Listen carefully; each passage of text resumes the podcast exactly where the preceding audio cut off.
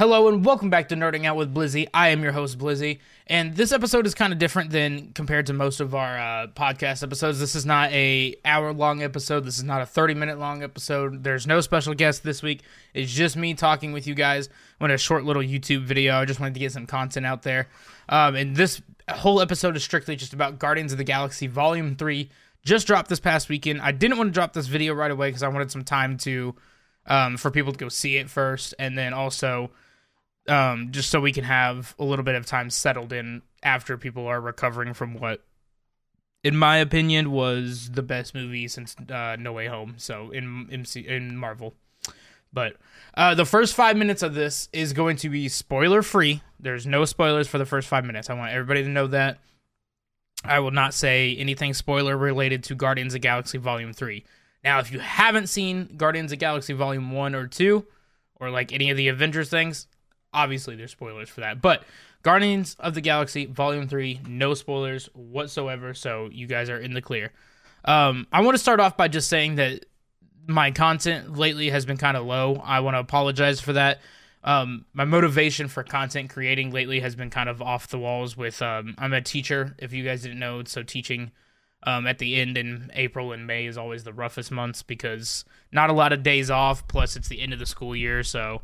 little bit of rougher time, but yeah, I'm about to hit the summer pretty good. Um, July might not have a lot of content because I think I'm moving down to the Lake of the Ozarks for that month, so not sure on the content there, but just be on the lookout. I do apologize for the lack of content, but we're going to get right into talking about Guardians of the Galaxy Volume three. Again, this is spoiler-free for the first five minutes. We'll have a spoiler section after.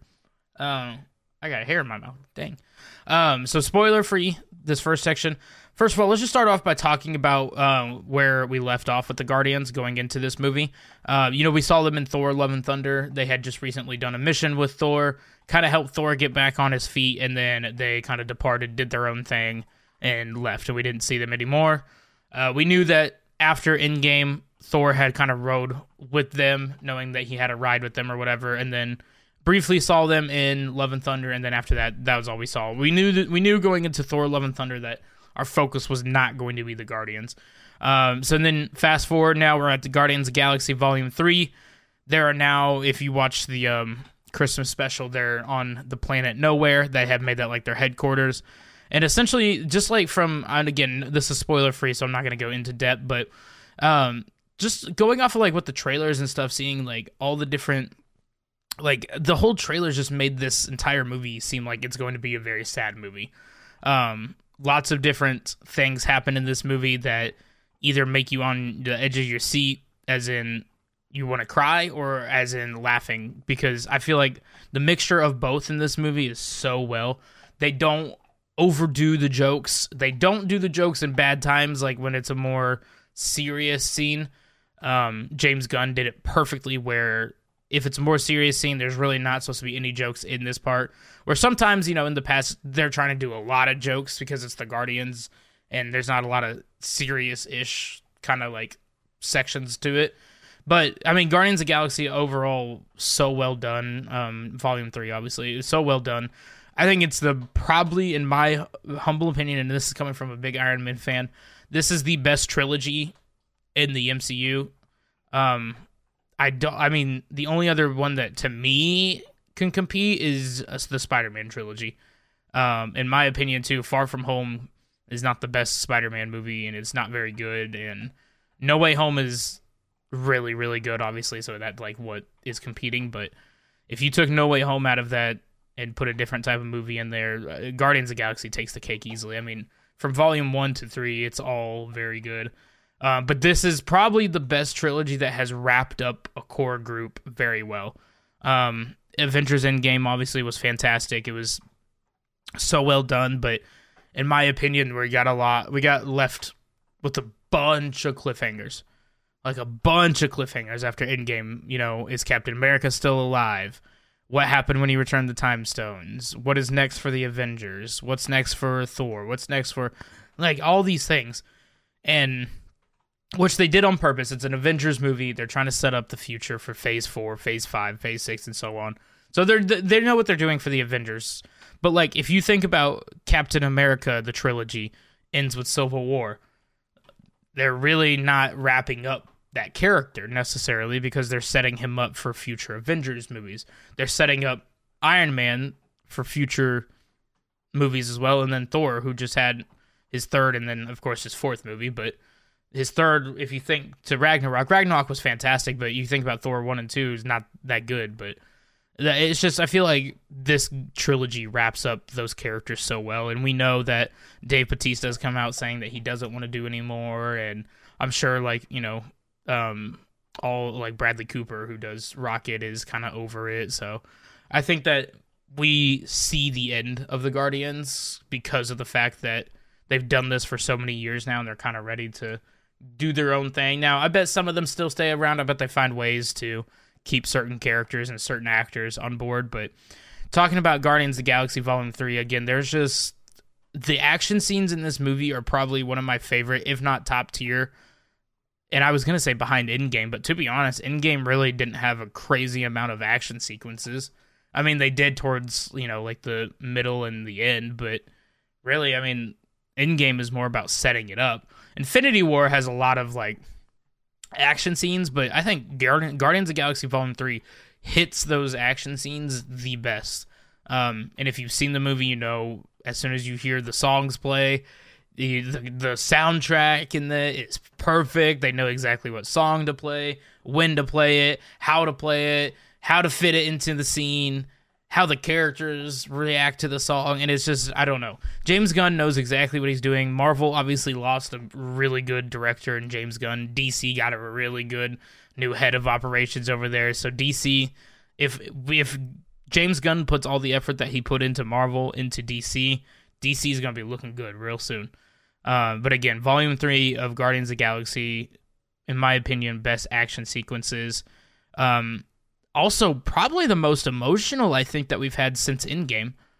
Um, or I guess No Way Home. No Way Home was pretty emotional, but probably the most emotional movie that we've had in Marvel since No Way Home. And I don't even think, I can't even think of, like, another emotional, like, movie that had our core group of original, and I say Guardians are not technically original, but one of the most original groups and people in the M C U that we get to see on screen. So it's got its emotions to it. It kicks in, it kicks out, you know when to laugh, you know when not to laugh. Um, but in my opinion, the ending, again, I'm not going to spoil it. This is still the spoiler-free section. The ending, perfectly done. I don't think there's, like, anything better they could have done. Um, overall, for me, I mean, between the acting, speaking of acting, I'm going to talk about that actually right now. Um, I'm not a big Chris Pratt fan, so don't hate me for that, but Chris Pratt in this movie was fantastic. I think he put everything into this, like, entire movie. Like, this was his last, like, he had to, he either had to impress, had to impress these people to keep his job, or he was fired type of deal. Now, obviously, that's not true, but that's just how I thought he was acting, is that he was doing this as if this was his last, or could be his last, I guess, but he put everything into it, and not just Chris Pratt.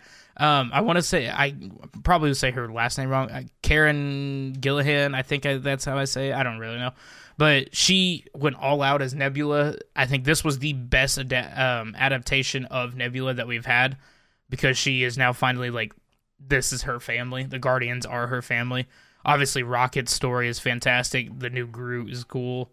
Um, I think that is, I think it's funny. I don't think, it's definitely not my favorite Groot, Baby Groot, greater than everything, but it's definitely a fun version of Groot that we get.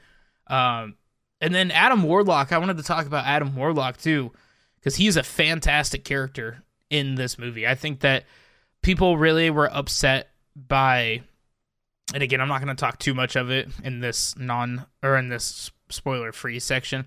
People were a little upset about, like, choice of actor, I guess, Um, and, like, how they were going to make his character. But I think that James Gunn did perfect. I don't think there was a lot more you could have changed about Adam Warlock. And, again, people got to remember that James Gunn is actually very well known for ripping stuff straight out of the comments, comics, but also changing some stuff. Um, I think the High Evolutionary um, villain was one of the best villains I think we've had, obviously, since Thanos. Um, but also one of the, like, not scariest villains, just straight up, he had no motive for what he was doing. They talk about this in an interview I think I saw. Um, I don't remember with who, but this is like the first villain that we have that's not, oh, my dad left me, my mom hates me, my brother and sister were killed, I, I, I just want revenge on the world. He has nothing, like, I mean, at least that we know of. There was no backstory other than him going into, and again, spoiler-free, but of him doing everything that he did. So, in when he did all his things that he did, you know, with the Rocket and everything, that was no motive. It was just what he wanted to do. He wasn't trying to take over the world. He wasn't trying to do this. Wasn't trying to, you know, kill people. He was just doing the things he was doing. Uh, but I think, you know, overall, this is going to wrap up the spoiler-free section. So if you're listening, thank you for listening to the spoiler-free section. Um, but overall, this movie, Guardians of the Galaxy Volume three, if you have not seen it, I don't know what you're doing. You need to go see it immediately. Um, you are not going to regret it. If you're not a movie theater type of person, I think you should cough up the money, take a little date night, go by yourself. I don't care. Go see this movie. It is really, really good. It is worth it. In my humble opinion, I think it is very good. And I think it is definitely worth the money. Um, with that being said, we are moving into the spoiler section. So be warned, spoilers for Guardians of the Galaxy Volume three start now. If you want to click off, see ya. Thank you for listening. Here we go. So, Guardians of the Galaxy Volume three, going into spoiler sections. I just want to start from the beginning. The very beginning, starting off with the acoustics of, I can't remember the song now, and I'm very sorry, I think I have it pulled. Creep, that's what it was. I had it pulled up right there. Um, the acoustic version of Creep starting off, and you see a more slow intro. It starts with Rocket, and it's just a slow beat. It's like it's a slow intro. It's not... You know, Guardians of the Galaxy Volume two had a very iconic intro with Baby Groot dancing as everybody's fighting to uh, Mister Blue Sky and stuff like that. But this one, completely different. You could tell from the beginning that this is going to be a pretty sad, pretty sad movie, pretty uh, way different Guardians of the Galaxy movie than we were used to. So, and then moving on, obviously, I think the intro to Adam Warlock was fantastic in this. He comes in and absolutely destroys the Guardians on nowhere, destroys them. Um, Rocket gets injured at this point, and then, you know, the rest of it is them trying to save Rocket's life. Um, but in my opinion, I think that Adam Warlock was actually done really, really well, strictly because of the fact, now in the comics, I know he is like a god, like he is one of the toughest sons of guns up there in the, in the space. But they even mention it in the movie that he was taken out of his cocoon too early, whatever you want to call it, his little cage. I don't know what they, they call it in the movie, but in the movie, it looks like a cocoon. So they take him out of that too early. Then he's, you know, he's not aged properly. He's not really, he was not ready to come out, but the High Evolutionary took him out and pretty much essentially told him to start fighting. Um, so I think that the way that they did Adam Warlock was probably the best that they could have. Again, you know, they could have made him more powerful. However, I think, you know, we saw the end credit scene where he joins the Guardians. We might see him get stronger and stronger and now catch up in his age and act as he should. Um, the scenes with Rocket were one of the saddest. I mean, I don't know if I can put a clip in or not. Um, if you're listening to this on Spotify or Apple Podcast, if I put this on there, obviously you can't see the clip, but the scene where Rocket officially is like, oh man, that scene, I'm trying to think of like the way to describe it. When he um is in the all white background and he's like getting ready to pass over, like, and he sees Lylla, Teefs, and Floor, and he sees them and he's like, oh, you know, can I join? Can I join you guys? And she says, yeah. The scene right after where she says, yeah, and he takes his... He takes that last breath and then exhales, and then his body dies. That scene, that little acting from Chris Pratt right there where he screams no and is like screaming, that got me. Like that, his, I'm not, again, I'm not a Chris Pratt fan. I'm not a b- very big on Chris Pratt. I don't hate him, but I don't enjoy him that much. But I, when I saw him do that, I was like, damn, like that's really good acting. Like, you would think that he really just lost somebody, but it was it was such good acting. It was really, really good.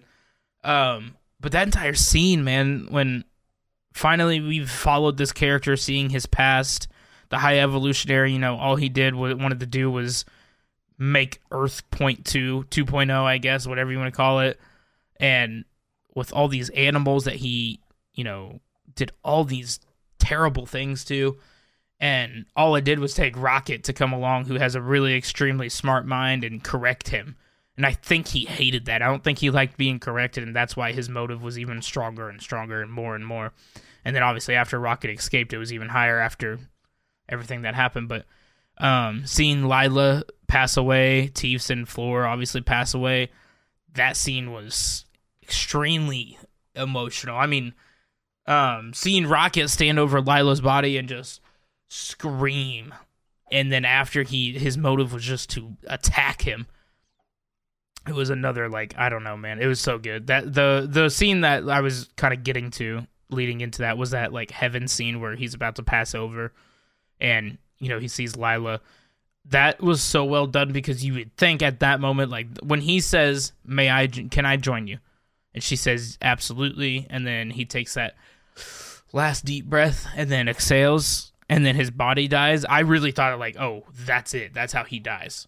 And I was upset at first, because I was like, I mean, you don't even have the rest of the Guardians with him. Nebula's not there. Drax is not there. Mantis is not there. What if they wanted to be there? Groot kind of didn't really react at first, but, I mean, if you look at him, he does. Um, but, and then obviously once she says, you know, it's been your story all along, you just didn't know it. That got to me, because, you know, he's kind of pushed away in most of the other movies. Not pushed away necessarily. He's still a very big character, but most of the other stories are about, you know, the first one's about the Guardians getting together. Second one is about um, Peter and his dad and everything and finding Mantis. Now this third one is about his backstory that's even worse than most of the other Guardians. You even hear it in the movie. Nebula talks about, this is way worse than what Thanos ever did to me, seeing all the video from what the High Evolutionary did. Um, but High Evolutionary, I think, is, in my opinion, one of the scariest villains. Not necessarily scary, scary as in power, but, like, what he did was creepy and scary himself. Like, I don't think he's, like, very, very powerful. Obviously, we saw him get pieced up, but I think that he is, he is one of the scarier villains, as in, like, his motive. He had no motives at all. And Kang is, I guess if you want to consider Kang the strongest, Kang got beat by, you know, Ant-Man and some ants, so I don't know if you want to consider him the strongest, but um, moving on a little bit down, I'm kind of skipping, like, some major parts here, because I really, if you have seen the movie, then you know a lot of the big roles, but um, I kind of want to make this video short anyways. Um, I want to talk about what I believe is next in the M C U for the Guardians. I believe that, obviously, we saw, if you stayed for the end credit, Um, it said the legendary Star-Lord will return.